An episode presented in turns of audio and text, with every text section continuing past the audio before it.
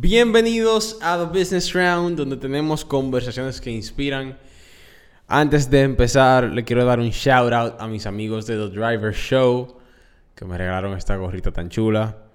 Eh, si usted es amante y apasionado por los carros, vaya y siga lo que ellos tienen un podcast y un show muy chulo también.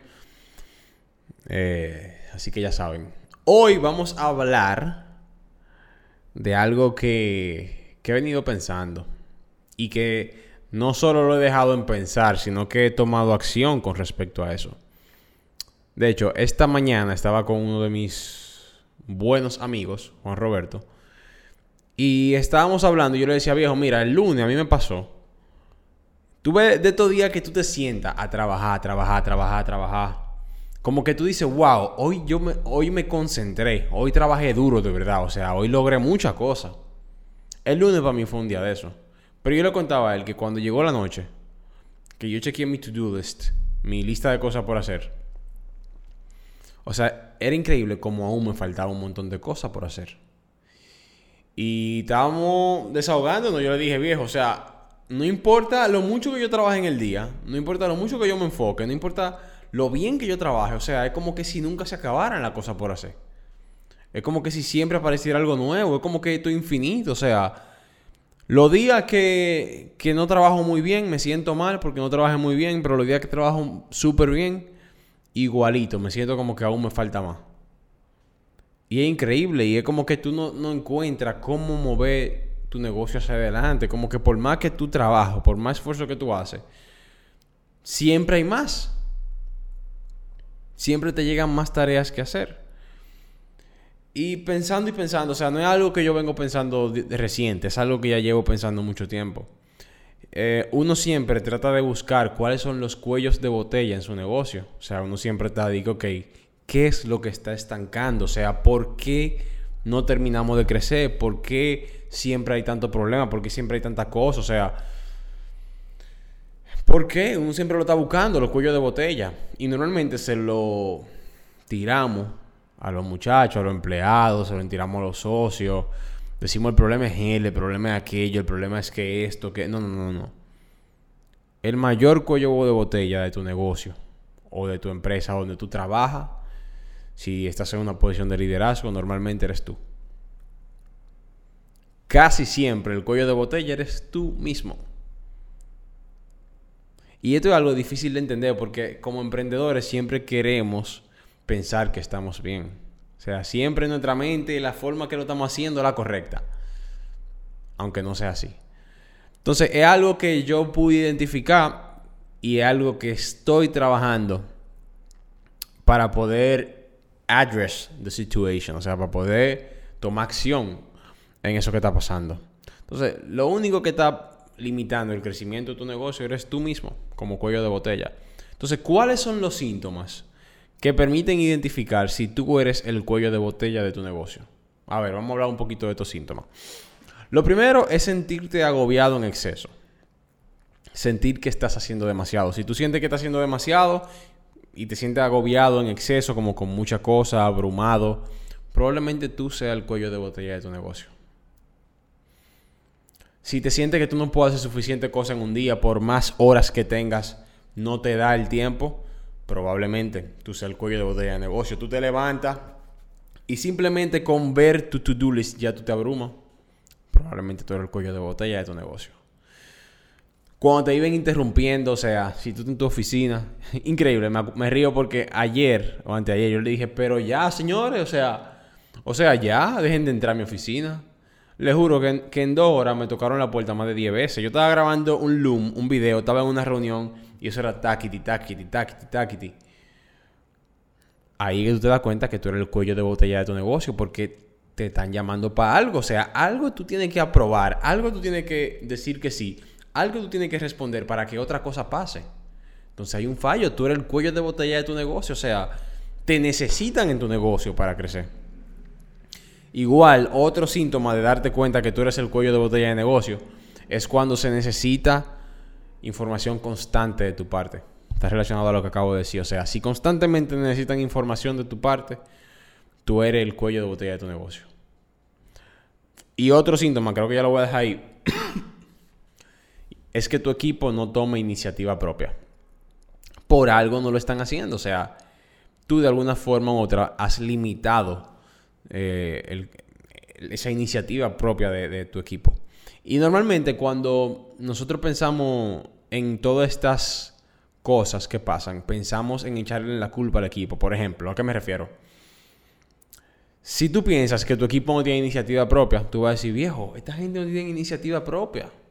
Y tú le echas la culpa a tu equipo. Tú dices, wow, ¿y qué será lo que le pasa? Que, son así. Bueno, tal vez tú no, tú no le has dado la, suficiente rienda para que yo tome iniciativa propia. Tal vez tú dices, bueno, en el caso de que me viven interrumpiendo para todo, bueno, pues tal vez tú no has creado los sistemas necesarios para que ellos no te interrumpan. Y cuando digo todo esto, como que me, choca a mí mismo, porque son cosas que ustedes acaban de oír, que yo acabo de decir, que me pasan a mí. O sea, yo estoy hablándolo a ustedes, pero no es como si yo fuera un gurú. O sea, yo le estoy hablando de cosas que me están pasando. Y que yo estoy consciente de que me están pasando y que hay que resolverlas y hay que tomar acción para que dejen de pasar. Entonces, normalmente es muy común que nosotros le echemos la culpa al equipo. Y que digamos, el equipo esto, yo no sirven para nada, son unos vagos, eh, me viven interrumpiendo, se está atrasando todo. O sea, es muy común echarle la culpa, culpa a ellos. Pero tenemos que admitir que en alguna forma u otra, tú eres el líder de tu negocio. O sea, todo lo que está pasando en tu negocio es culpa tuya, porque tú eres el líder. Y al que no tiene negocio, pero está en una posición de liderazgo, esto le aplica también. Si tu equipo no sirve, revísate. Tu equipo es fruto de lo que tú eres, o sea, revísate, algo está mal. Entonces, that's that. Em, y yo hoy quiero hablarle de dos cosas que podemos hacer para solucionar este, este problema o esta situación de, de ser el mayor cuello de botella de tu negocio. Y son dos cosas que yo estoy implementando y hasta ahora estoy muy emocionado por, por ver los resultados que esto me va a arrojar y que ya he visto algunos de los resultados que me ha dado.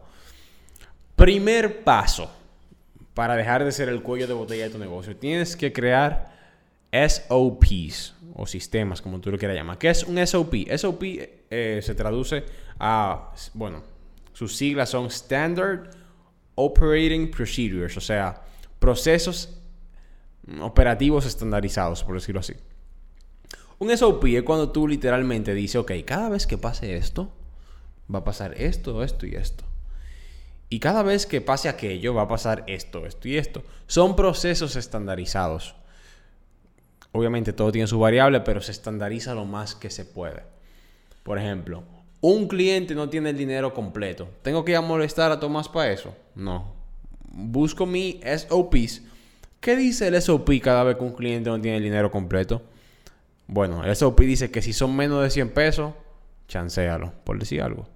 El SOP dice que si son más de 100 pesos, eh, pídele una transferencia bancaria al otro día. Y el SOP dice que si son más de no sé cuánto, bueno, pues habla con Tomás. Ya tú tienes tres cosas ahí que tú puedes hacer, dada la situación que se está presentando. Entonces, cuando tú creas sistemas, cuando tú creas procesos, cuando tú creas cosas estandarizadas, tú te estás evitando ser el cuello de botella. Y esto es algo que mucha, mucha gente no hace. Eso va de la mano con un plan estratégico. Un plan estratégico, cuando tú piensas a futuro, tú dices, ok, ¿qué yo quiero lograr? Para yo lograr eso, yo puedo predecir algunas cosas que pueden suceder en el camino que no me permitan lograr eso. Y yo hago un plan estratégico para atacar ese tipo de cosas. Entonces, la mayoría de los emprendedores son tan volados, es algo, una característica de nosotros, que nunca hacen un plan estratégico. Eso es darle para allá.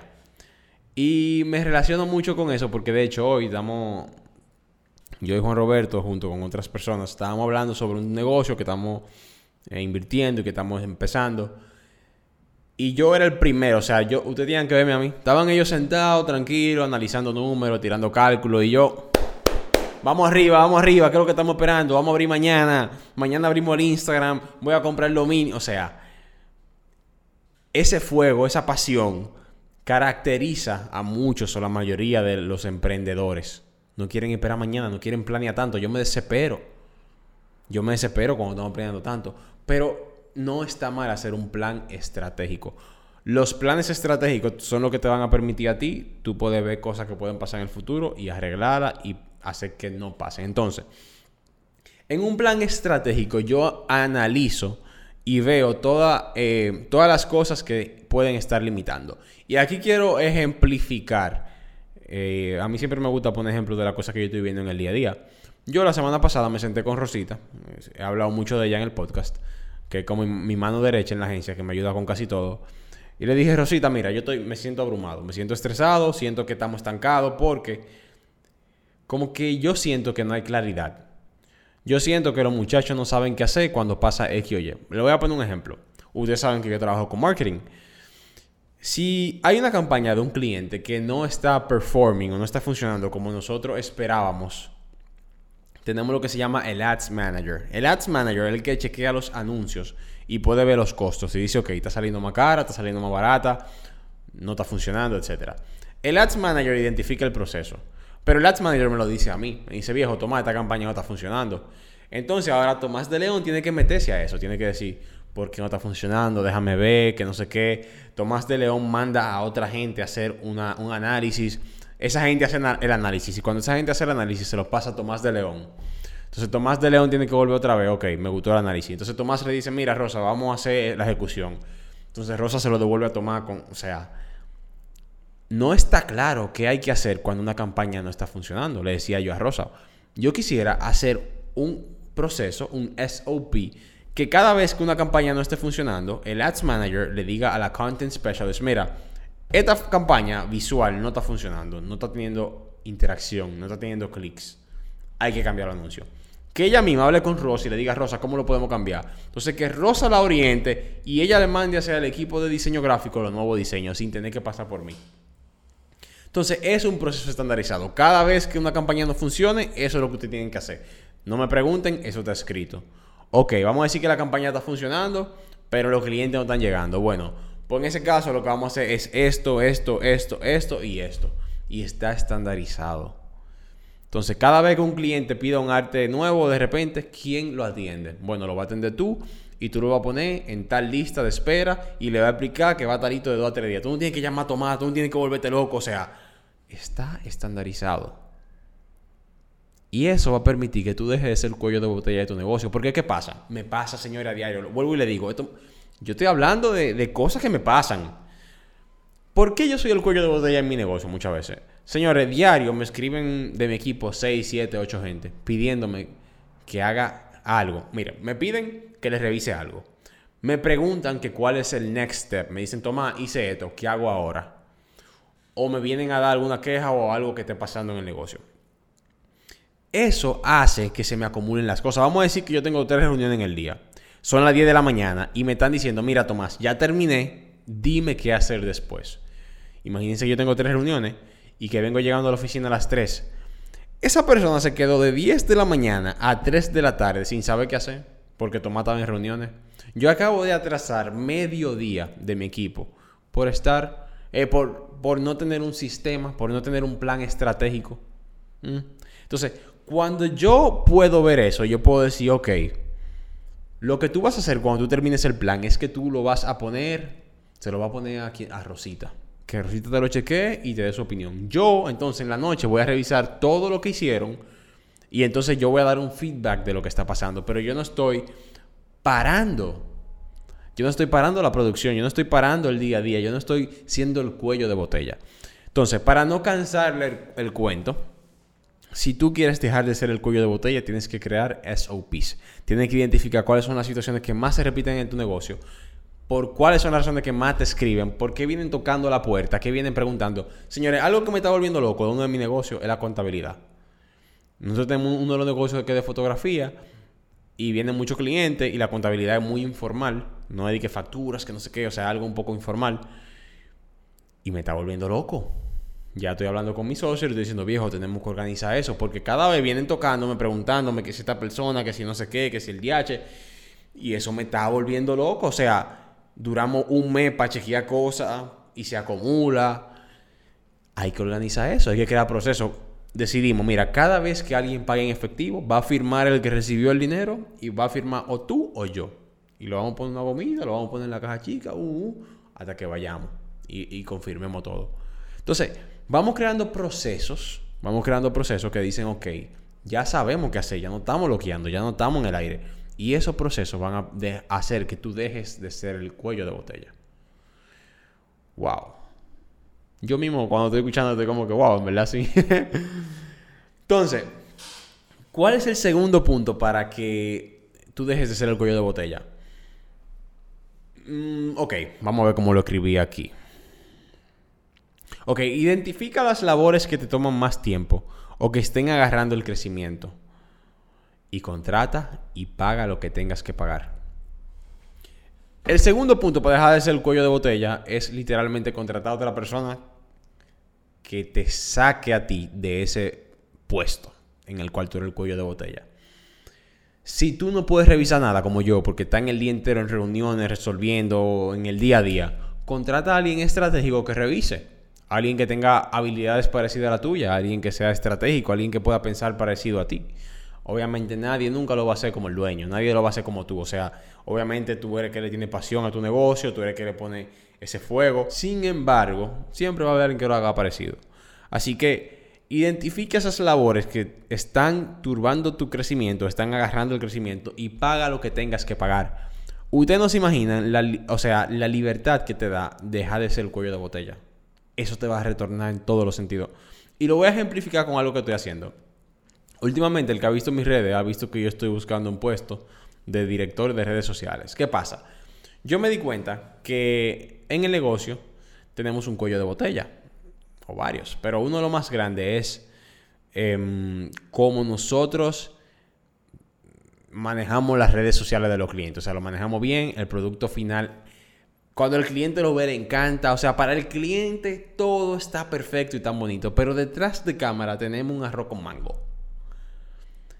Hay mucha locura. O sea, que, que vamos, tenemos que entregar esto, faltan cinco días, vamos arriba, que no sé qué. O sea, y mucho de eso es por falta mía. Porque no estoy ahí para responder rápido, para dar feedback, para hablar con los clientes.